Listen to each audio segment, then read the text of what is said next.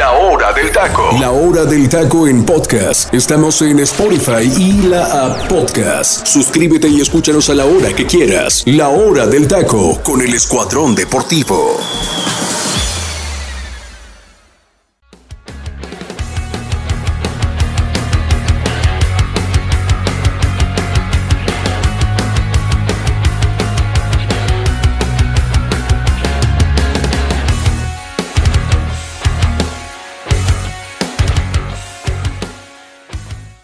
Hola, ¿qué tal mi gente? Buenas tardes. Dios me los bendiga muchísimo. Muchísimas, muchísimas gracias por estar con nosotros en un programa más de la hora del taco. La verdad que sin ustedes no sería posible este programa. Gracias, mi gente. Ahí estamos en Spotify también, a la hora que gusten escucharnos, cuando gusten, ahí estamos ya disponibles. Dios me los bendiga mucho. La verdad, les repito que sin ustedes no sería absolutamente nada posible. Y bueno, vamos a hablar de la jornada del fútbol mexicano y de la salida de Rafa Puente Jr., mi gente, ya prácticamente ya no es técnico de, de Pumas, dice adiós. Y, bueno, después del resultado con Pachuca, que es lamentable, le dan las gracias a Rafa Puente. Vamos a estar tocando ese tema y vamos a estar desmenuzando la, la jornada. No sin antes, mi gente, les voy a dar el número telefónico que tenemos en cabina por si quieren enviarnos mensajito o audio. No podemos recibir llamadas, lamentablemente, mi gente, pero ahí vamos a estar atentos a lo que nos escriban, tanto por audio eh, como, como normalmente, ¿no? Eh, se los agradecemos mucho y el número telefónico es el siguiente, es el 5542 820053. Lo repito, mi gente, 5542 820053. Ahí está disponible el número telefónico aquí en cabina para lo que gusten, mi gente. Ahí estamos muy, muy atentos a los mensajes que ustedes nos envíen. Y bueno, voy a presentarle el eco que se encuentra conmigo el día de hoy. Voy contigo, mi queridísimo Freddy. ¿Cómo estás, amigo? Buenas tardes. Gracias por estar aquí, amigo. Un privilegio tenerte con nosotros. ¿Qué tal, José Ramón? Primero que nada, muy buenas tardes a todos, compañeros. Un gusto y un placer estar compartiendo micrófonos con todos ustedes en esta nueva emisión de la Hora del Taco. Ya estamos iniciando esta semana, ¿no? Para algunos puentecitos, pero pues eh, sin duda mucho que platicar, José Ramón. Eh, por ahí, Malagón callándote la boca, ¿no? Eh, realmente una situación lamentable lo que dijiste la, en semanas anteriores, adjudicando o más bien dando a entender que Malagón no iba a rendir en el América. Bueno, te calla la boca completamente en el clásico nacional. Por ahí decías, no, bueno, no es parámetro el partido anterior, ¿no? Que, que jugaron contra los Tigres. Bueno, ahora sí, me parece que ya le podrías ir dando el crédito a este jugador que con 26 años todavía tiene mucho camino por delante. Y bueno, ahí está, ¿no? Nada más el, el tema. 4 a 2 gana América. Ya estaremos ahí analizando esa, esa situación. Y bueno, pues mucho que platicar. Los clásicos que se dieron esta, esta jornada. Por ahí Tijuana también empatando, ¿no? Eh, ante, ante los Diablos Rojos del Toluca. Un 3 a 0 en contra en el primer tiempo. Y después terminaron lograr, logrando el empate. Y bueno, José, pues sin duda hay mucho, mucho que analizar el día de hoy. Saludo con mucho gusto a Angelito y a ti también, hermano. Te mando un fuerte abrazo. Gracias, amigo. Voy contigo, Angelita. ¿Cómo estás? Buenas tardes. ¿Qué tal, José Ramón? Te saludo con un gusto, al igual que a mi compañero Frey y a toda la gente que nos escucha a través de Radio Comandante. Pues más que nada listo para comenzar lo que será este nuevo programa, en esta nueva emisión, de lo que hablaremos, a ver qué temas nos traes para pues, debatir un poco. Para debatir un poco, y bueno, muchachos, comenzamos, comenzamos hablando precisamente de, de los dos clásicos, no sin antes, pues bueno, eh, vamos, vamos a comenzar hablando de el Monterrey, muchachos. Monterrey en contra de, de Tigres, bueno, Tigres que fue en calidad de local, Monterrey en calidad de visitante, que los dos visitantes se terminan llevando ambos clásicos. Comienzo contigo, mi queridísimo Freddy. ¿Cómo ves este partido, amigo? ¿Cómo calificas este clásico, amigo? Pues mira, un partido en el que Tigres y Monterrey me parece que lo entregaron todo, ¿no? Realmente fue un buen partido. Eh, aquí creo que Tigres, pues eh, tiene sus llegadas, pero Monterrey, la verdad es que vemos que es muy efectivo al frente. Eh, un golazo de robo que termina abriendo el marcador y bueno, la situación con el Chima es, es compleja, ¿no? Porque, a ver, realmente tiene un equipazo, ¿no? Es un equipazo el que tiene Tigres hoy en día para poder pelear pero bueno, los resultados no lo están acompañando y el perder el clásico en tu casa, con tu gente y más como se vieron las cosas, pues evidentemente es un golpe muy duro para, para la institución, un golpe muy duro para el Chima y vamos a ver cómo lo afrontan de ahora en adelante porque la gente está muy descontenta con la situación de Tigres hoy en día, ¿no? Eh, han pasado muchas cosas en muy poco tiempo y los resultados poco a poco, pues no nos han ido acompañando y bueno, por ahí ya, digo, siguen en zona de clasificación directa, pero un pequeño tropiezo más y se pueden ir al repechaje, ¿eh? Entonces, mucho ojo ahí con el tema de Tigres, que, que sigue ahí en, en la cuerda floja, ¿no? Y que bueno, veremos qué es lo que sucede a final de cuentas con el Chima, que creo que puede revertir esto, quizá, pero hay que encontrar el factor por el cual a hoy en día los resultados no se le dan, a pesar de que el equipo, pues, tiene con qué responder, ¿no? Sí, sí, sí, vamos a ver, vamos a ver qué es lo que pasa con, con la situación de Tigres, que que bueno, a, mi punto de vista, híjole, yo vi un primer tiempo y quedó mucha de ver en el clásico regio, Angelito, un primer tiempo que a, mí me aburrió, la verdad, con todo el respeto. Un Tigres que siento que le faltó mucho más. Ahí la jugada de Guiñán que pega en el travesaño, un gran cabezazo. Pero de ahí en fuera, no, no le conté una jugada más de peligro. ¿Qué futbolista puntual de, de, esos que sientes tú, Angelito, que sientes que pudo haber pesado más, no lo hizo en el clásico, amigo. No, yo creo que en sí el actor de Tigres fue bastante bueno. Digo, obviamente conozco las limitaciones que hoy se encuentra el equipo del Chima Ruiz. Es complicado que Tigres hoy te pueda sacar un partido. Creo que la situación anímica, sobre todo por la dirección técnica, se está viendo reflejada en el campo de juego. Y bueno, eh, la verdad que Tigres, si acaso, oh, creo que es más su ineficiencia y sobre todo su, su, poca efectividad que tiene el día de hoy. Y se enfrentó a un equipo que automáticamente pues viene robándose la Liga MX desde hace mucho tiempo. Bueno, hablando en estas jornadas, sobre todo porque la verdad que Rayados de Monterrey fue el más peligroso, fue el que más generó, el que más tuvo oportunidades para abrir el marcador, sobre todo en el primer tiempo, y que fue mucho más eh, claro que a comparación de unos Tigres. Creo que hoy al Chimarroy le está quedando muy grande el equipo eh, se ve que solamente son de esos directores técnicos que están hechos para ser auxiliar o para dirigir a chavos de cantera, porque hoy el Cima Ruiz es, es complicado y sobre todo inentendible que no pueda dirigir un equipo así. Digo, he, encontrado técnicos que siempre se han refutado y sobre todo han dicho que no tienen oportunidades para dirigir un equipo. Hoy Tigres no me pueden decir que no es cualquier institución con el plantel que hoy tiene. Hoy el Chima Ruiz tiene que hacer algo más y es sobre, sobre todo sorprendente que no pueda hacer algo. Tres partidos consecutivos de local donde no ha podido ganar y este último duele más porque es un clásico, sobre todo contra el acérrimo rival y que viene muy bien en la liga. Entonces hoy Tigre se vio totalmente pues anulado. Creo que una parte también refleja el aspecto de que Gorriarán se va en el primer tiempo por una sobrecarga muscular, entendiendo que es lo que sobre todo le daba miedo al equipo de Tigres porque venían de partidos de forma consecutiva y que pues eso podría de alguna forma mermar a cualquier jugador.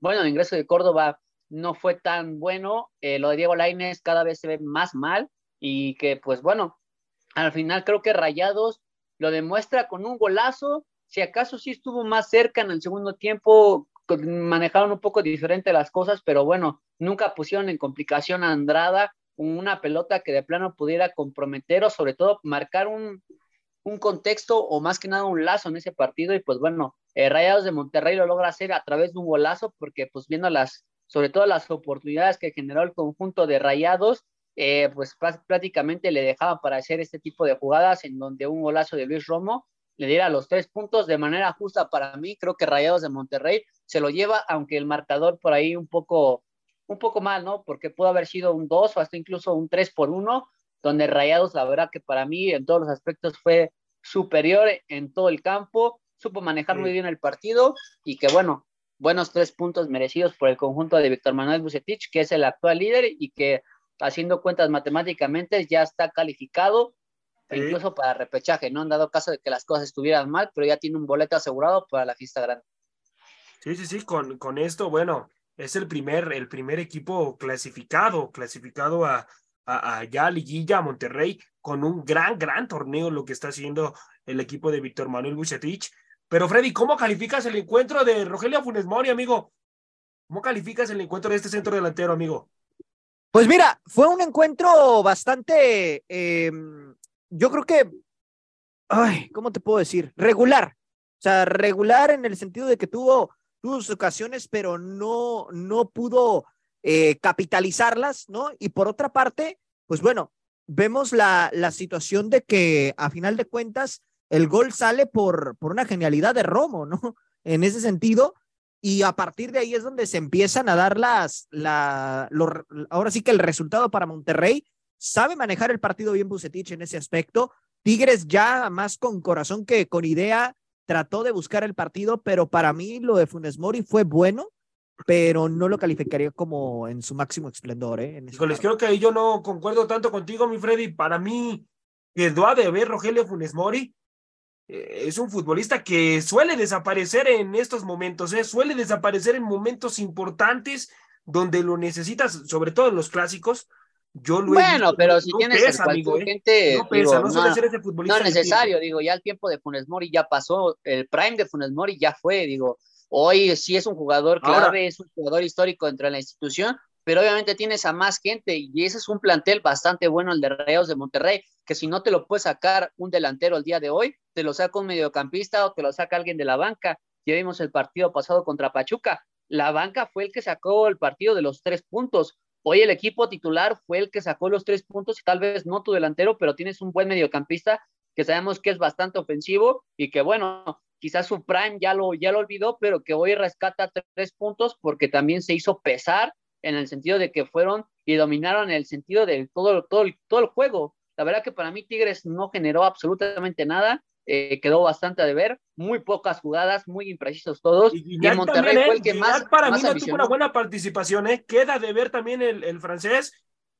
a excepción del cabezazo que tuvo en el, en el travesaño, de ahí en fuera yo no le conté una jugada. No, bueno, para mí ¿eh? todo Tigres queda de ver, o sea, no solamente pasa por el francés, también pasa por Nico Ibáñez, también pasa por Carioca, pasa por Pizarro, pasa por la defensiva, ya sea Samir, ya sea Diego Reyes, pasa también por los dos laterales, tanto como por Angulo, tanto como por Chuy Garza, digo, o sea, también los cambios, digo, Laines, Córdoba, eh, la verdad es que hoy el equipo de Tigres no se está viendo bien en todos los sentidos cualquier jugador de Tigres que me puedas mencionar el día de hoy, hoy no está en un buen momento. Hoy estamos viendo que el director técnico está totalmente sumido en, un, en una olla donde no puede salir y que los jugadores están yendo igual con él. O sea, ni tampoco el liderazgo de estos jugadores que en este tipo de partidos se vieron, hablando en específico de Guiñac, que es el jugador que más se le ve personalidad dentro del equipo de los Tigres, pero de ahí en fuera la verdad es que nadie, ¿eh? ni Nahuel, ¿eh? Hoy tampoco Nahuel fue algo que fuera un diferenciador o por lo menos para tratar de salvar a estos Tigres. Tampoco Nahuel tuvo un partido así que digamos muy bueno. Entonces,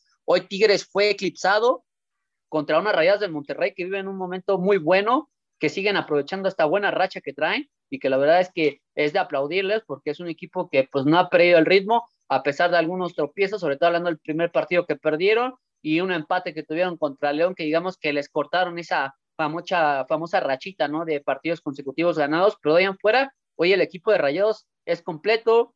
No sé si podamos decir que gusta, pero cumple y es efectivo y eso es lo que vale hoy, al día de hoy en la Liga MX.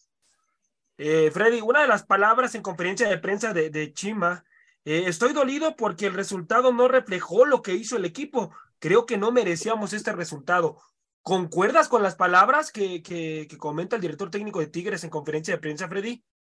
Bueno, depende de dónde lo veas, ¿no? Evidentemente él, si lo está diciendo es por la cuestión de que, pues, se apega a lo que su equipo medio generó en el campo, ¿no? O sea, se apega más que nada a eso. Evidentemente, pues él, él va a mencionar siempre esta cuestión de que, de que creía que merecían más, pero la realidad, comparto lo que dice Angelito, de Tigres se vio poco, o sea, reitero, cuando cae el gol de Monterrey ya en el segundo tiempo, lo de Tigres fue más corazón que fútbol. y no le terminó de alcanzar. Entonces, ahí es donde está el problema, Joserra. Si no tiene el, el Chima la, ahora sí, no quiero decir la capacidad, porque siento capacidad sí la puede llegar a tener, pero más bien la, la experiencia, ¿no? De manejar este tipo de encuentros, pues lógicamente le cuesta. Y lo vio reflejado ahora con este partido que, como bien dice Angelito también, sigue sin ganar en el volcán y eso, pues obviamente preocupa porque el equipo está para dar más y no lo está demostrando en el terreno de juego. Sí, definitivamente el equipo está para dar más y bien lo comentas, amigo, no, no lo está reflejando en el terreno de juego. Pero bueno, pues vamos a ver, vamos a ver qué es lo que pasa con, con ambas instituciones. Angelito, ¿crees que debe de cambiar de técnico Tigres o, deben de mantener al técnico actual, amigo? No, obviamente lo van a cambiar. Ya hemos sabido que va a haber movimientos dentro de la cúpula de Tigres. Están buscando director técnico. Eh, hay un portugués, hablamos de Pedro Caixinha como uno de los posibles candidatos, sobre todo por el nexo que tiene actualmente el nuevo este, entrenador deportivo que se ha integrado al conjunto de los Tigres. Entonces, pues por ahí puede ser que sea Pedro Caixinha, pero de que te puedo asegurar de que el Shima Ruiz no va a continuar con este equipo siendo director técnico, ya no, por lo menos esta va a ser su única temporada, acaso de que puedan levantar esa debacle, pero al día de hoy, hoy el Shima Ruiz está más que sentenciado para pues ser su último torneo dirigiendo al conjunto felino. Sí, pues ver, ver qué es lo que pasa. Eh, si sí toman esa decisión, que a mi punto de vista, como lo comenta mi compañero, yo creo que Tigres sí va, a terminar eh, no sacando al técnico de la institución, sino que lo, lo van a mover a otra, a, otro lugar dentro de la institución de Tigres. Pero, pero yo creo que técnico nuevo sí va a tener para la siguiente temporada eh, los Tigres. Freddy, ¿viene algún punto débil este Monterrey, amigo? Pues mira, yo siento que aquí Rayados como tal, eh, un punto débil que puede llegar a, tener es en el momento en el que lo, lo atacas, ¿no? A ver, tiene, tiene un gran portero, como lo es Andrada, eso no lo vamos a discutir, pero también de repente tiene cada error eh, el guardameta argentino, que no es que vaya al marcador, ¿eh? Por algo Rayados es líder, pero ese tipo de errores en un momento dado sí le puede terminar costando. Ahorita Rayados es el primer equipo clasificado de la liga, ¿eh? O sea, pase lo que pase, Rayados ya está clasificado en repechaje, por lo menos ya lo amarró, ¿no? El primer lugar quizá todavía puede estar en disputa ahí en ese aspecto, pero Rayados es el primer equipo clasificado oficialmente. Pero creo que por ahí eh, deben de corregir esta parte que te comento, ¿no? La cuestión más que nada de, de cuidar mucho los, los errores en, en sector defensivo, porque el problema que puede llegar a tener este Rayados es justamente el hecho de que por ahí un disparo de media distancia, en un momento dado lo puedan sorprender y bueno, a lo mejor ahorita no pesa tanto una derrota, pero ya en momentos puntuales de liguilla, ahí sí le puede empezar a pesar. Sí, sí, sí, definitivamente tienes absolutamente toda la razón. En momentos puntuales es donde puede llegar a pesar esto. Pero bueno, eh, vámonos, vámonos al siguiente bloque. Vamos a hablar del otro clásico, muchachos, del clásico nacional, del que se hizo mucho movimiento en, en medios, estuvieron vendiendo el clásico a todo lo que da para que terminaran con una conferencia de prensa por Zoom. Y además, lamentable, lamentable la conferencia de prensa. Yo creo que no, no, pues no tenían que dar una conferencia de prensa de esa manera, eh, pero bueno, pues es lo que decidieron y pues es, es lamentable. Pero vámonos, vámonos a lo que ocurrió dentro de la cancha, Angelito. ¿Qué me puedes decir de este partido, amigo? ¿Quiénes fueron las figuras para ti? Un América completamente dominante a mi punto de vista, amigo. Lo dominó a placer a, Guadalajara. Tuvo ahí algunos esbozos Guadalajara por ciertos lapsos del encuentro, pero yo creo que América inclusive se, se, queda, se queda corto en el resultado. Yo creo que era para mucho más eh, en sentido de goles, unos, yo, yo le calculaba unos cinco, cinco goles, por lo menos un golosito más, y, bueno, se queda corto. Ya después Guadalajara trata de maquillar con, con esas dos anotaciones, pero ¿qué me puedes decir del clásico, amigo? Un partido bastante bueno, sobre todo hablando que la figura es el Cabecita Rodríguez, no, no me cabe otro jugador, por más que podamos meter ahí a Henry Martin, pero hoy fue el partido totalmente del Cabecita Rodríguez, otro partido de forma consecutiva, eh, donde sigue anotando, donde sigue mostrándose en el marcador, un gol igual de calcado como el que le hizo a los Tigres, se lo hace al mismo conjunto de Guadalajara, y pues bueno, América fue superior durante gran lapso del partido, si no es que en todo, creo que ya en el segundo tiempo pues la verdad es que se vieron muy mal porque pues se dieron ya la iniciativa al rival, esperaron bastante, no fueron un equipo contundente. Este equipo para mí como que se traicionó totalmente porque no era lo que nos venía demostrando el Tan Ortiz. que a mí me gustan los equipos que si tienes la posibilidad de golear, golea, porque ese es un respeto para el rival, ese es un respeto para tomarte en serio la competencia, pero si en el primer tiempo metes tres, en el segundo metes uno para sumar cuatro y después te echas para atrás esperando a que el rival haga algo, entonces la verdad es que para mí América pues se vio muy piadoso y cuando tienes piedad contra un rival que sí tiene buena calidad y sobre todo que te puede ofender, pues terminas pagando malas cosas. Hoy América se enfrentó a Guadalajara que no le salió nada y que pues incluso pues el primer gol que ellos marcan es a través de un autogol. El segundo un poquito cuestionable, pero bueno, creo que al final Guadalajara trata de sacar un poco de sangre y no irse en cero goles para pues tratar ahí de maquillar o batallar, ¿no? De que trató de imponer por lo menos algún sentimiento de una probabilidad de remontada, pero que la verdad era casi remota, eh, no, no se veía que pasara sobre todo por la ayuda que le empezó a dar el América, pero creo que hoy el conjunto del Town Ortiz, pues se puede ir en términos satisfechos. Creo que si hubiera sido un partido bastante redondo, eh, América se hubiera visto avasallador durante los 90 minutos. Entendemos que va a haber tiempos en los que pues el rival va a intentar atacarte, ¿no? Pero después como que América dejó, dejó por muerto el partido y dijo que ya lo había liquidado porque no se le vio ganas, no se le vio enjundia, eh, literalmente regaló la pelota para que Guadalajara sí hiciera algo, sabemos que era local, que a lo mejor estaba más en necesidades ellos por ir perdiendo un 4, 4 por 0 de momento, pero que obviamente no te puedes permitir hacer eso deportivamente hablando. Entendería que pudiera pasar ganando 1 por 0, pero digo, ya un, un 4 por 0, ¿qué te puede decir? Digo, la verdad es que en ese aspecto sí es muy reprochable para América, pero pues sí, un partido bastante bueno para lo que se especuló y sobre todo, pues te comento, para mí la figura del partido fue Jonathan Rodríguez, que parece que ahora sí está haciendo valer lo que le costó al conjunto de Al América después de pagar una gran millonada por este uruguayo.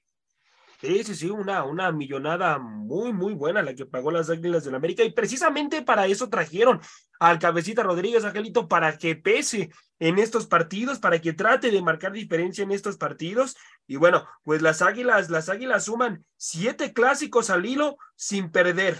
Cinco, cinco son victorias, cinco son victorias, siete clásicos al hilo sin perder por parte de las Águilas del América. Y un Pocho Guzmán que también pues tanto, tanto habló y dijo, pero ya en la cancha no se manifestó, no apareció, no fue ese futbolista que marcara diferencia, no fue ese futbolista que lograra de hacer algo, algo distinto, que se cargara el equipo al hombro, como sí lo venía haciendo, como sí venía siendo ese líder diferente, ese líder que, que pues le gritaba al compañero, que, que lo acomodaba en la cancha, que, que hablaba con el ejemplo y cuando tuvo que haber aparecido en el Clásico Nacional, no apareció el Pocho Guzmán, completamente eh, borrado. Y otra de las enseñanzas que también le pudo haber dejado a Paunovic esto es que eh, pues cierre la boquita, ¿no? Cierre la boquita, porque recordemos que en el partido, en el partido de Puebla, allá precisamente en el Cuauhtémoc, cuando pierde, eh, invita a la gente, ¿no? Que, que,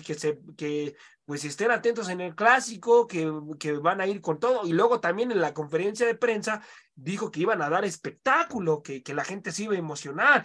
Y la verdad es que yo dije, pues vamos a ver un clásico espectacular con las palabras que comentó este señor en, en, en, en el día de medios, pero no fue así, fue un Guadalajara completamente que, que no brindó espectáculo, inoperante, eh, eh, no, no sé, no sé la verdad qué le pasó a este Guadalajara, un mozo completamente perdido, un pocho que les repito, ni siquiera apareció, futbolistas que debieron de haber aparecido en momentos puntuales no lo hicieron. ¿Y de Malagón qué me puedes decir, José Ra? No, no, Malagón, Malagón, Malagón, Freddy, la verdad es que bien, muy bien. Eh, en las jugadas en donde fue exigido lo hizo bien, sobre todo en la jugada de... Ah, caray, el, español. sí? Sobre todo en la, jugada del español donde se equivoca, eh, eh, tira el balón hacia atrás y, ahí saca el, disparo el futbolista de, Guadalajara y la saca, la saca muy bien de, de forma magistral. Ah, pero decías que Malagón no la iba a armar en el América. De, Fidalgo, Freddy, ¿eh? de Fidalgo era, era esa jugada, pero la termina sacando y lo hace bien. Eh, les repito, cuando fue exigido, lo hizo bien. Además de que me di cuenta que sabe, sabe muy bien, muy bien mover la pelota con las piernas, Freddy. Un, un portero. Pero eso ya lo habíamos dicho, José Ra. eso no es algo nuevo. un, portero que está demostrando ser, eh, que tiene las agallas para estar en el América, ¿eh? pero apenas, apenas es el partido con Guadalajara. Vamos a irlo viendo. Ah, a ver, a ver, a ver. Vamos a irlo viendo en más partidos. Tú habías dicho que querías verlo en un partido de alta exigencia. Sí, como fue el clásico. Exactamente, ya lo viste. Sí, ya lo viste ahí. Pero también Guadalajara que le haya brindado jugadas. Ah, ya sabía que ibas a agarrarte de eso. No fue así. El viernes hasta lo platicamos no, porque hasta el viernes lo platicamos, ¿eh? a ver, lo, en lo que fue exigido, Malagón lo hizo bien en la jugada de Fidalgo cuando, cuando tira el balón hacia atrás, que ahí saca el disparo el futbolista. Entonces, para ti, ¿quién va a ser el rival? O sea, el que le llegue mucho, no, no, no, el que le llegue mucho al América y que Malagón a ver, saque todo. Ahorita demostró, ahorita demostró que sí está hecho para ser el portero titular. Ahorita en este partido. En este partido. o sea, en el torneo no. En el torneo no. Hay que, irlo evaluando, Freddy, con todo respeto. Yo creo que así como fueron evaluando a Jiménez, también a él hay que irlo evaluando partido por partido. Pero ahí te va, José Ahí te va, José Ahí te va. lo debe de saber. Jiménez, Jiménez, los partidos en los que estuvo, la verdad es que los rivales que enfrentó, y no es que demerite, no eran tampoco de alto calibre como para que eh, el América no pudiera sacar el resultado. Y sin embargo, ahora los partidos que ha tenido Malagón frente a Tigres, que muchos podrán decir, Tigres viene mermado ahora con el Chima y lo que fue contra Guadalajara, la verdad es que lo ha hecho muy bien, ¿eh? Si hablamos de lo que pasó con Jiménez, creo que el único partido que le he visto medianamente bien fue contra Querétaro en la primera fecha. Con Tigres, fuera. A ver, Jiménez, la Tigres, madre mía. No sé ¿eh? qué opina Angelito de esto. Con Tigres la defensa mejoró y ahorita con Guadalajara también. Ah, entonces no es mérito de Malagón, es la defensa. No, no, no, no, no estoy demeritando lo de Malagón. Es que desgraciadamente con Jiménez la, la defensa, la, defensa también estuvo lamentable. Y luego, bueno, los ah. errores que tuvo Jiménez, que como ya se los dije, creo que no estaba Angelito en ese programa, donde analicé partido por partido y les dije los errores puntuales de que a mi punto de vista fueron de, de, de Jiménez, y aún así tú y el teacher me estaban tirando que no, que Jiménez ya no merecía. Pero cuando les analicé partido por partido, y, y, y les dije los errores puntuales que, que cometió realmente Jiménez, pues con, conté cuatro, cuatro partidos realmente en donde fueron errores puntuales de Jiménez. De, esos cuatro partidos, de esos cuatro partidos, ¿cuántos puntos perdió el América? Los demás, los demás fueron errores puntuales en defensa. Oye, Joserra, estás hablando de la mitad, ¿eh? Estás hablando de la mitad porque prácticamente. Estamos hablando que perdió el América por esos cuatro errores que hizo Oscar Jiménez. ¿Seis pues puntos? Sí fueron, puntos, pues, o sea, que sí. A ver, Puebla, con todo respeto al Puebla, era ganable, ¿eh? sí, sí, sí, sí. Con todo respeto al Puebla, era ganable. El Atlas en su momento también era ganable, ¿no? Estamos hablando que dejó escapar el América cuatro puntos en dos partidos porque consiguió un empate. Correcto. Sí. sí, sí, correcto, pero... Esos cuatro puntos al final te sirven. Sí, Por Imagínate, Puedes quedar en repechaje en quinto lugar, ¿eh? Angelito, ahorita el América estaría prácticamente, si se hubieran ganado esos dos partidos contra Puebla y contra Atlas, estamos hablando de que ahorita América estaría pero, también, puntos, pero también en ese partido con ¿eh? Puebla, Freddy, pero también en ese partido con, con Puebla, América tuvo errores muy puntuales en defensa y dejaron y dejaron que Puebla los empatara, amigo, con todo respeto. Ah, entonces, entonces no fue tanto error de Jiménez, fue error de la defensa.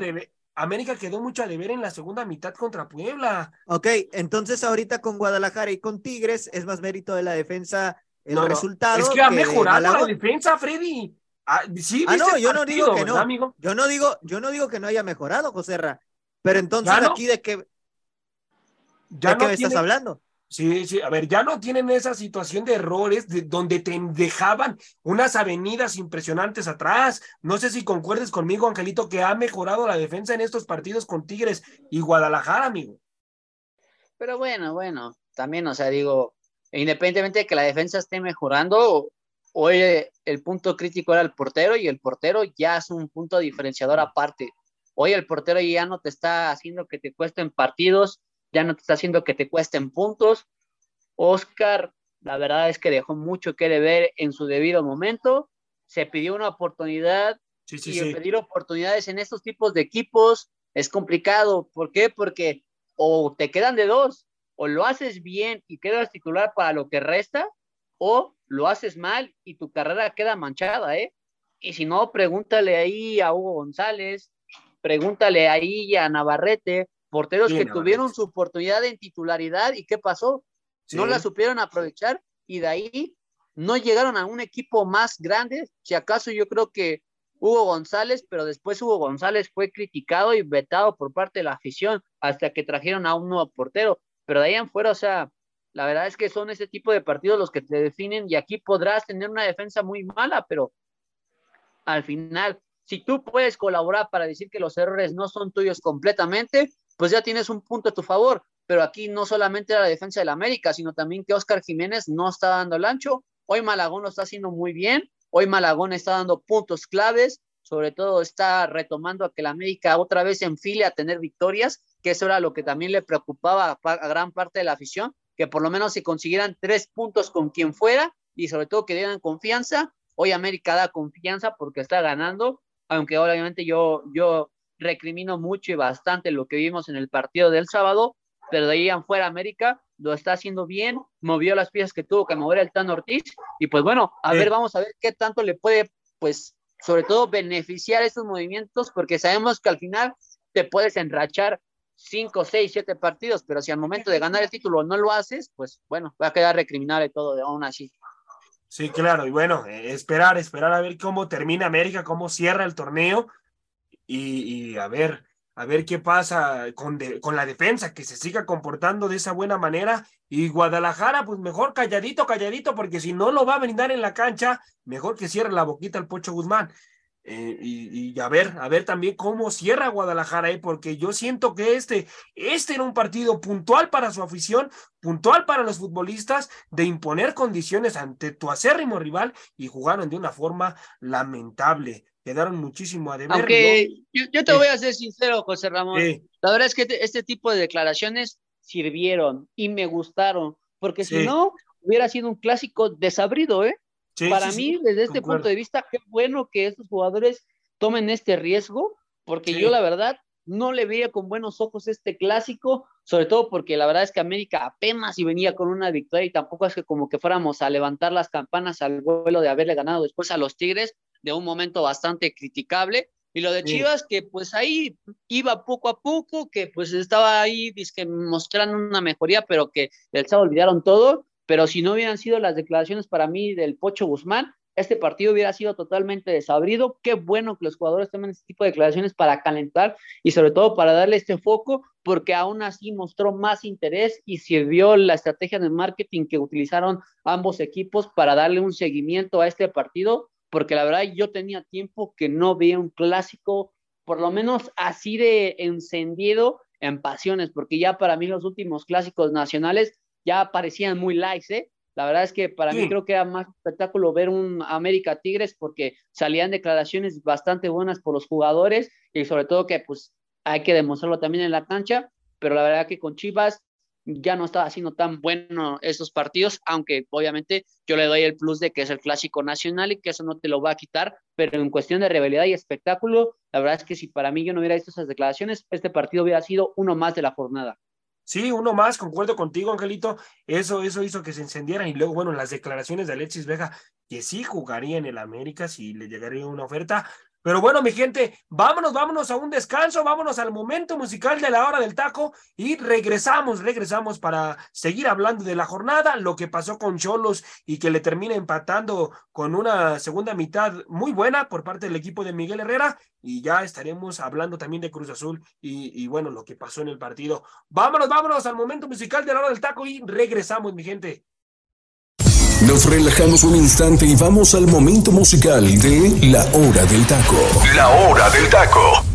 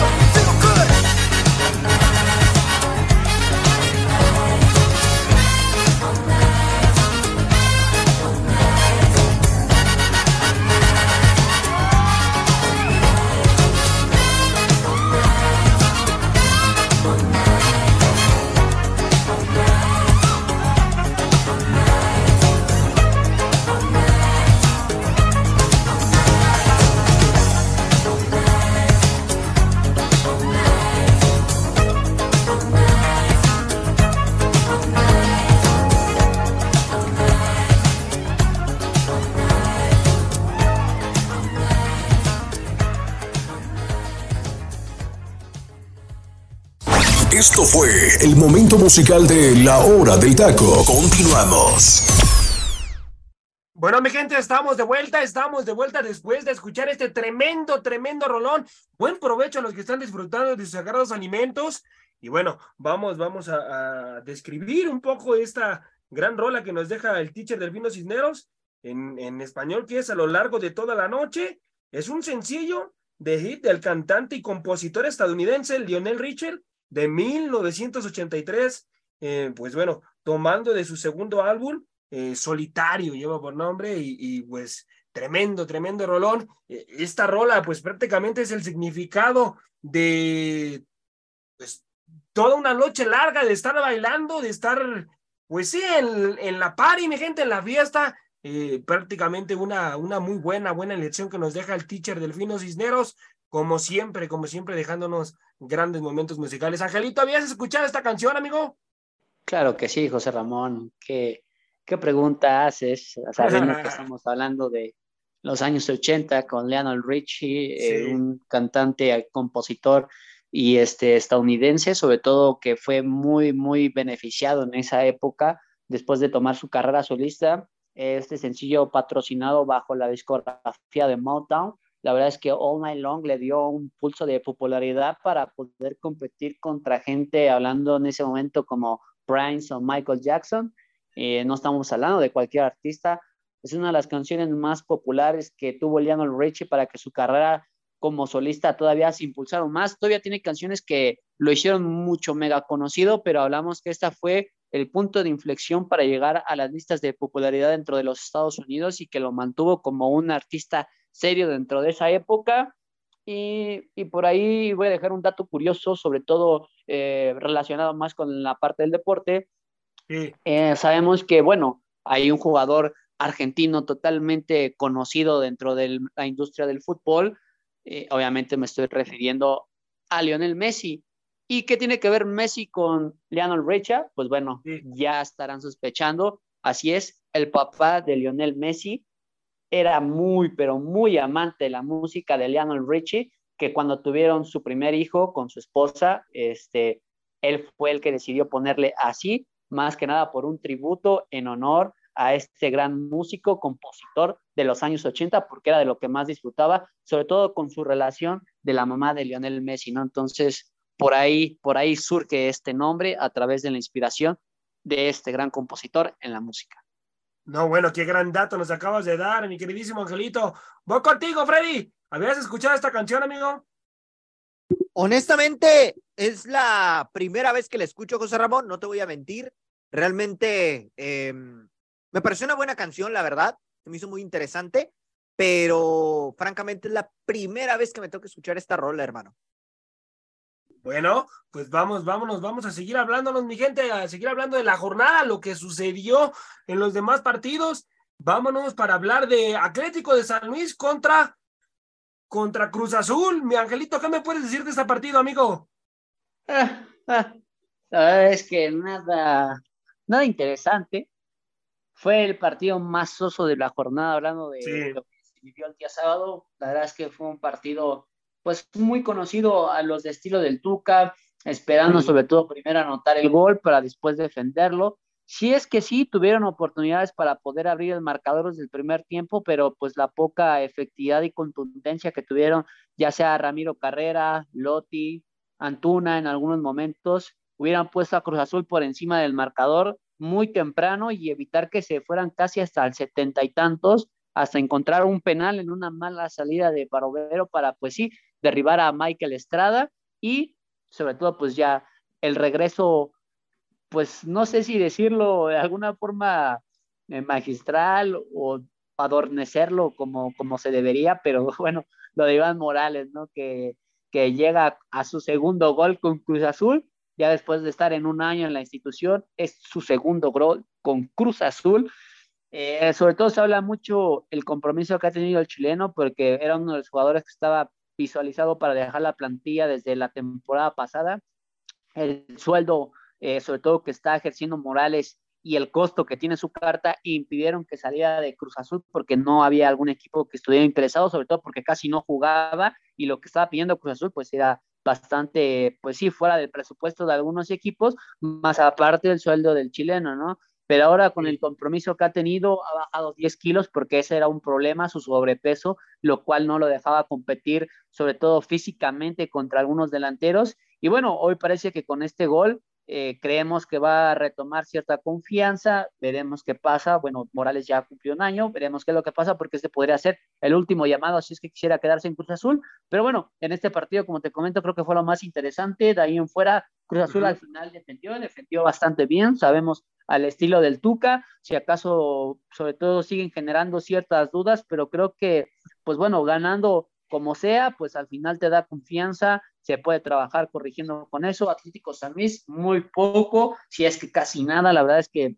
cada vez este equipo de Jardine se va agotando, ¿no? Parece que hoy el discurso con el técnico brasileño ya no es el mismo como en aquella temporada donde hicieron una, una proeza, ¿no? Al eliminar a, Rayados de Monterrey entrando en repechaje siendo el último lugar. Hoy ni siquiera se ve ese Atlético San Luis hambriento y sobre todo que te pudiera generar peligro en algún momento del partido. La verdad es que fueron bastante superados y que hoy el Cruz Azul se lleva tres puntos, sí, de manera justa, pero en un partido bastante gris. ¿eh? Sí, sí, sí, que muy, muy aburrido y, y, bien ya lo dice Angelito, a lo Tuca Ferretti definitivamente es que pues es lamentable, la verdad, quedó mucho de ver en espectáculo este encuentro y a ver, a ver qué es lo que pasa para ambas instituciones. Freddy, ¿para qué están ambos equipos, amigo, en lo que queda del torneo, amigo? Híjole, francamente, José Ra, es, pues francamente no los veo para mucho. O sea, Cruz Azul, creo que ahorita con el Tuca lo veo para repechaje. O sea, ahorita con, con el Tuca lo veo para repechaje. No lo veo como uno de los candidatos, ni mucho menos. Creo que Cruz Azul todavía le falta muchísimo por trabajar. Em, es un proceso el que necesita el Tuca para poder decir que Cruz Azul va a ser candidato a, algo importante. Con San Luis, la verdad, no lo veo ni para el repechaje, ¿eh? así te la pongo. A San Luis lo veo en los lugares del 15 para abajo. Entonces, que realmente veo complicado que, que San Luis pueda levantar. Em, creo que la plantilla está muy golpeada hoy en día. Jardine ya no ha encontrado ese, ese fuelle, ¿no? Que en algún momento a este equipo le caracterizó, eh, como bien puntualiza Angelito, en aquella temporada donde pues se meten, ¿no? A, hasta estas instancias de, de, liguilla, pero fuera de eso, la verdad es que eh, San Luis queda de ver, pero también siento que en esta pues no, no han sabido manejar bien el tema del equipo y me parece que, que San Luis pues no, no le va a alcanzar para, para clasificarse, hermano. Se va, a, se va a quedar ahí en, el, en la parte baja de la tabla y me parece que, que va a ser otra, otra situación, no quiero llamarla fracaso, porque realmente San Luis creo que no está dentro de los obligados a ser campeón, pero sí, quizá por la parte de lo que, de las expectativas, pues sí te, te, te deja mucho a deber por lo que, por lo que representaba el equipo en su momento y que hoy en día pues ya, ya no queda nada, ¿no? De, de aquel San Luis que con Berteramen, con Nico Ibáñez, pues medianamente algo, algo se podía eh, hacer. Ahorita con este equipo la verdad es que se ve muy complicado ya el tema. Sí, sí, sí. Y bueno, mi gente, vámonos, vámonos al siguiente partido. Vamos a hablar de Pumas. Pumas contra Pachuca y la salida de su técnico Rafa Puente Jr., que pues ya le, le dan las gracias. Y, bueno, pues la verdad es que solamente tres victorias tuvo con Pumas. Tres victorias es algo lamentable, la verdad, para, para el, el, equipo de Pumas. Eh, con, uy, sí, un buen funcionamiento, pero siento que fue un equipo que le faltó contundencia y obviamente las, las expulsiones, ¿eh? las expulsiones también, pues ahí hay que hacer responsable al técnico. Ya en su momento mi compañero José Luis eh, lo, lo comentaba, y que yo le decía que no, ¿eh? que para mí también los futbolistas, eh, pues, pues son los que están dentro de la cancha, los que toman ciertas decisiones, y, bueno, pero ya, ya le dan, le dan las gracias, le dan las gracias a, Rafa Puente Jr. Eh, Angelito, ¿es una buena decisión darle las gracias antes de terminar el torneo a Rafa Puente Jr., amigo? Bueno, ¿qué te puedo decir? Pues las decisiones que puede tomar Pumas son una caricatura, literal. Hoy la institución de de universidad, la verdad es que ha sido muy precipitado, no han tenido un proyecto. Se supone que con la llegada del doctor, del doctor Miguel Mejía Barón, iban a mejorar ciertos aspectos, sobre todo para generar un mejor proyecto deportivo, para tener una mejor, eh, pues sí, focalidad en qué es lo que aspiraban nuestros Pumas. La verdad es que decepcionante. Así traigas a quien me traigas. Hoy este equipo no se mueve, no se parte el alma. Yo no sé por qué la gente le tiran tanto al director técnico cuando también los jugadores tienen cierta responsabilidad. Al contrario, a, ellos veo que hasta incluso los escudan bastante. Hoy la verdad es que para mí Pumas, desde un principio, hablando de plantilla, no, no estaba para competir. Yo creo que al principio cuando consigue Rafa Puente las victorias y ciertos empates que lo mantienen en, en las primeras seis jornadas, si no me equivoco, dentro de los primeros cinco puestos, pues bueno, te decía mucho y te decía que pues sí podían aspirar, pero o sea, ¿cómo es posible que de un día para el otro automáticamente se te caiga el equipo? Entonces también para mí que son cosas más internas, que son cosas más de los jugadores que no, no están convencidos con el discurso de Puente o que desde un principio no lo querían y pues bueno, hoy están haciendo valer, ¿no? Con ese tipo de derrotas. Hoy, ¿quién va a ser el técnico? Esa es la gran pregunta. Hoy, ¿quién se va a aventar este paquete? Porque para mí quien, quien llega a Pumas es como literalmente darle una bomba explosiva en las manos. O sea, hoy Pumas está a nada de detonar, hablando de que va a ser otro fracaso más, como otro torneo, hablando del pasado, donde no van a calificar ni siquiera repechaje como último lugar. Y que bueno, hoy vemos que la institución está totalmente mal, ¿eh? No ha sabido también tomar decisiones correctas, han sido muy emocionales, han sido muy precipitados todo por quererle hacer caso a la afición, pero aquí es donde vemos, ¿no? Hoy la mechedumbre no te tiene que dictaminar qué decisiones tomar, sino tú tienes que saber qué decisiones vas a tomar independientemente de los resultados y solamente tú en un tipo de escenario sabes cuál va a ser el momento factible. Hoy creo que sacar a Rafa Puente en un momento crítico en esta jornada, pues bueno, les conviene porque se viene la fecha FIFA, porque va a haber un parón, porque Pumas no tiene ningún jugador convocado a selección, si no me equivoco. La verdad es que yo que sepa, ninguno de estos Pumas fue llamado a selección y si tuviera la oportunidad yo creo que ni lo merecería para ir a cualquier tipo de selección. Pero bueno, les va a servir para esta semana de descanso, para ver qué pasa, para ver qué trabajan, para ver qué dice el doctor, sobre todo qué dice el doctor, qué llamada de atención va a tener que hacer para poder rescatar este equipo que pareciera que su llegada en vez de ser una salvación ha sido cada vez una perdición porque imagínate otro torneo consecutivo donde Pumas no aspire ni siquiera a repechaje de último lugar. Vaya, vaya, vaya cosa que se viene, ¿eh? entonces, este, pero bueno, ¿qué te puedo decir? Es Pumas, Hoy ya lo de Pumas no me sorprende, no me sorprende en lo absoluto, al contrario. Soy la verdad cada vez Pumas eh, toma decisiones de forma muy emocional y no de manera crítica como tiene que hacer. Y pues bueno, digo, para mí el problema no era el entrenador, eran los jugadores desde el principio de cómo organizaron la plantilla, eh, jugártela más con canteranos, contratar a jugadores que ya tenían una edad avanzada y sobre todo competir contra equipos que hoy sabemos que la edad ya es un factor fundamental. Si acaso no hemos visto algo diferente, ¿no? En la liga, hablando de algo al estilo dinámico, ¿no? Por lo menos ver un partido consecutivo, así como se jugó el clásico nacional, hablando de los primeros 45 minutos donde se jugó una intensidad bastante buena, interesante, que la verdad, ahí sí me paré a aplaudirle al partido, pero cuando hemos visto un partido en la Liga MX, por lo menos que todos tengan esa misma intensidad, la verdad es que casi nunca. Entonces también hablamos de que, pues, en esta cuestión Pumas contrata jugadores fuera de edad y se ve que Pumas le cuesta competir. Y la parte de la disciplina, como lo comentas, creo que también es otra de las partes fundamentales donde ahí te digo que la afición debería reprochar a esos jugadores que cómo es posible que te hagas expulsar de forma consecutiva. O sea, que no hay ningún partido en el que Pumas no se vaya con un expulsado. Digo, ya, ¿para qué le tiro más? Sí, no, no, lamentable lo de Pumas. Y, la verdad es que pues es una, una culpa compartida, porque también el técnico tiene gran culpa al no, al no meter multas, multas internas, pues por cada vez que, que se hace expulsado, ¿no? Pero vamos a ver, vamos a ver qué es lo que pasa. Por lo mientras, mi gente, se viene el técnico interino eh, por parte de, de, Pumas. Es un técnico que ya había estado en el cuerpo técnico también de, del director técnico de, de, Toluca, eh, Nachito Ambriz. Eh, fue también futbolista, eh, inclusive fue campeón de, de, Pumas, así que bueno, pues va a estar tomando él el, el interinato y, y, a ver, a ver qué es lo que pasa con estos Pumas que necesitan un cambio no solamente de mentalidad, sino también yo creo que de ciertos futbolistas, ¿eh?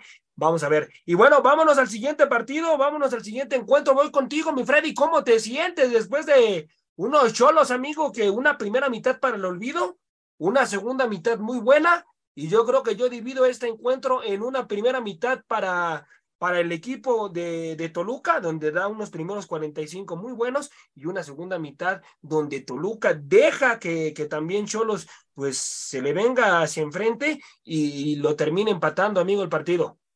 Sí, correcto, realmente un partido muy movido en el primer tiempo, pues fue absoluto eh, para Toluca, ¿no? Fue absoluto dominio de Toluca.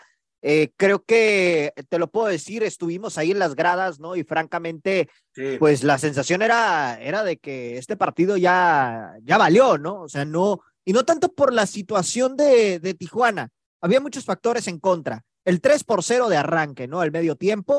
Y aparte, eh, la situación de que, bueno, eh, Toluca era segundo lugar en, de la tabla general en ese momento. Entonces, pues todos los factores estaban jugando en contra Evidentemente, para la segunda parte, Miguel Herrera hace modificaciones y pues apenas arrancando el segundo tiempo, presionaron tantito el Toluca y lo hicieron ver muy mal. Entonces, aquí es donde nos damos cuenta de que el Toluca, mientras lo presiones, le puedes hacer mucho daño. Eso es lo que detectó Miguel Herrera y Cholos terminó, terminó sacando el partido de una muy buena manera. O sea, los cambios le funcionaron. Eh, Valenzuela me gustó mucho.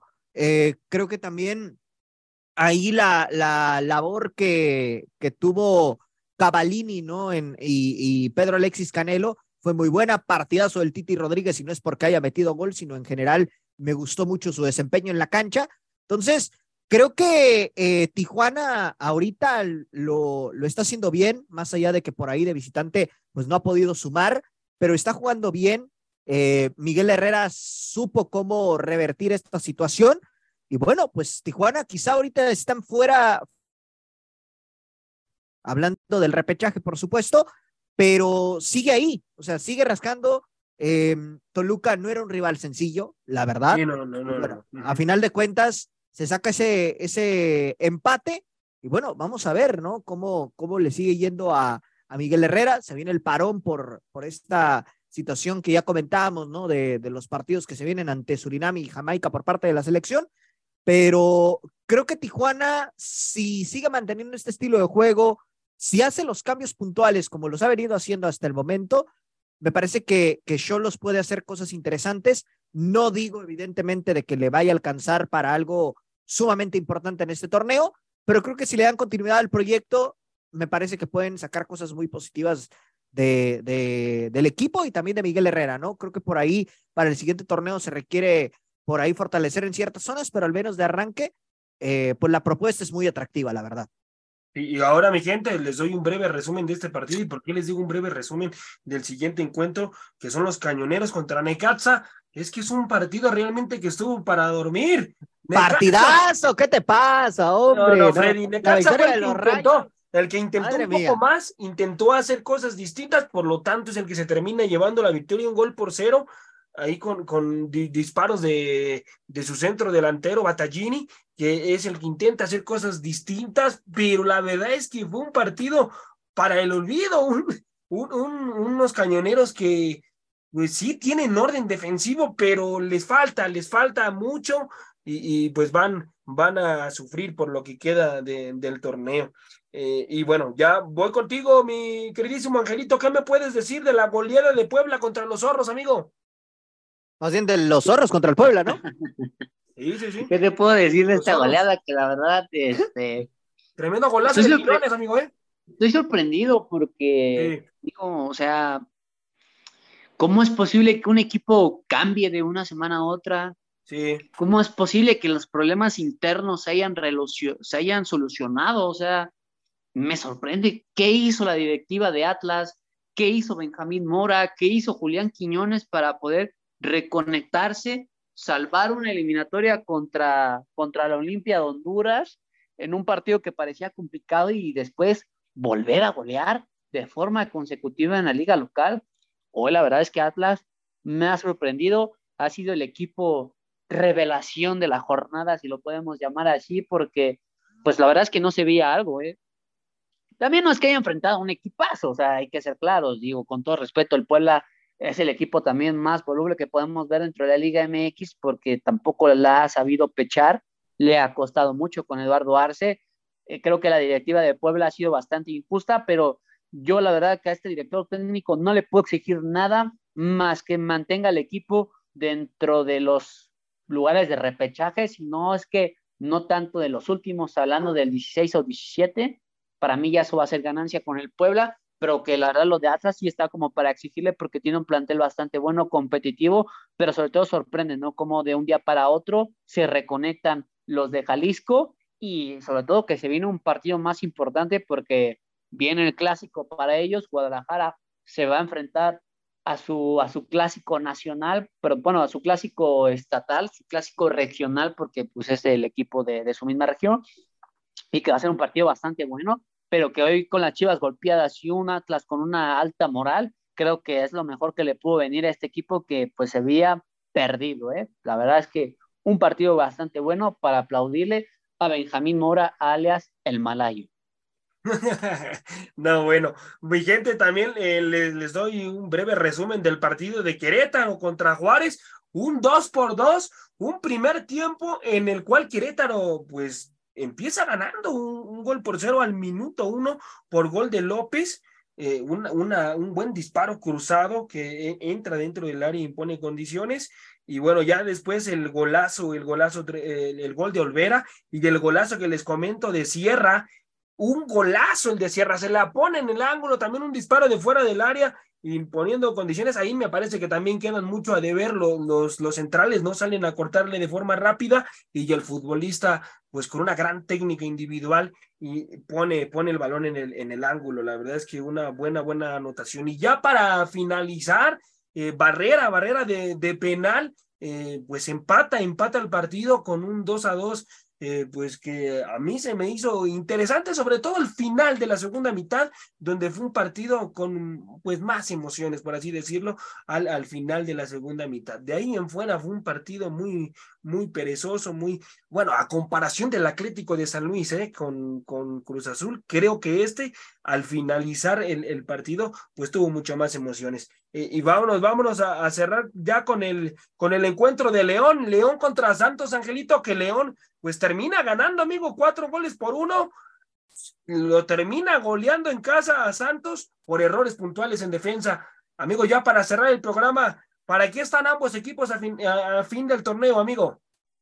Bueno, lo de León, pues parece que ya ha encontrado la llave, ha encontrado esa puerta que estaba tocando, porque la verdad es que se le negaban los resultados al principio de la jornada. Sobre todo, imagínate, uno de los partidos con los que perdió fueron contra los Pumas de Rafa Puente y por goleada. Entonces, este, imagínate qué tan mal estaba León en aquel momento, pero bueno, hoy ya en la actualidad es totalmente diferente. Hoy el equipo del Arcamón parece que ha encontrado el sello. Obviamente sabíamos que le iba a costar, sobre todo por el tiempo en el que pues, estaba trabajando con este conjunto y para lo que aspiraba, porque también la verdad es que la plantilla no estaba tan bien reforzada. Hoy la verdad es que le están dando frutos y sobre todo rendimiento a su trabajo y pues parece que hoy este León está para aspirar a repechaje de local, obviamente, ¿no? Tampoco no creo que llegue a los primeros cuatro, todavía le falta, si acaso hay jugadores de algunas posiciones puntuales, ¿no? Y sobre todo incluso en cambios, que así los va a necesitar León, que eso es lo que para mí hace que no llegue dentro de los primeros cuatro, pero que puede llegar de repechaje de local y mantenerse dentro de los primeros ocho. Y un Santos que me sorprende. ¿eh? Creo que el torneo pasado con Fentanes llegó a un nivel y a una evolución eh, bastante, pues sí, inesperada. La verdad es que sorprendieron muy bien, fueron un equipo bastante ofensivo, muy propositivo, estuvieron ahí batallando, no quedaron eliminados por un gol. Incluso, pues hay que recordar, ¿no? Que ellos calificaron de liguilla, a liguilla directa, quedaron en cuarto lugar y que terminaron siendo eliminados por un gol en aquella liguilla pasada, pero hoy de plano Fentanes no se encuentra en lo absoluto, está perdiendo el control del equipo, a ver si no lo terminan echando, pero yo creo que si lo terminan echando lo van a terminar hasta, hasta el final de esta temporada, pero hoy otro Santos diferente, lo hemos comentado ¿no? y lo he reiterado en diferentes ocasiones, yo creo, yo creo que el hecho de haber sacado a Leo Suárez y a Gorriará y no haber reforzado esas posiciones puntuales, que eran los dos jugadores que movían los hilos de este equipo y sobre todo que lo mantuvieron como ese equipazo en el torneo pasado que te hago mención, eh, hoy vemos que le están haciendo mucha, pero mucha falta. No por algo hoy Leonardo Suárez está haciendo una pieza fundamental y sobre todo que ha podido, eh, pues sí, opacar la lesión de Cendejas, ¿no? De no extrañarlo y lo de Gorrerán en Tigres, que ha sido un jugador bastante importante. Y ahí nos damos cuenta que hoy Santos, por ese sufrimiento de esa ausencia, no lo vemos compitiendo como ahora y todo parece que el repechaje incluso si sigue así, se le pudiera escapar de las manos, pero parece que Santos nada más pierde con equipos que tienen estas oportunidades, ¿no? Sobre todo de que pueden aspirar a alcanzar un título con ese tipo de plantillas, porque con plantillas más limitadas eh, se ve que Santos no la sufre tan mal, pero bueno, veremos a ver si estos puntos no le cuestan para pues una quizás, ¿no? Despedida de un torneo tan prematura y no verlo por lo menos en repechaje, ¿no? Como si nos ha acostumbrado el equipo de la Laguna. Sí, sí, sí.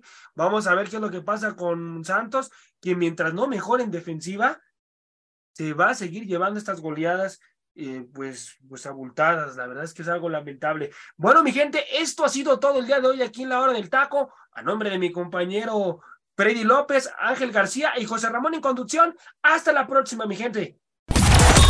Por hoy hemos terminado la hora del taco. La hora del taco. Nos esperamos en nuestra siguiente emisión a través del Comandante 101.3 FM.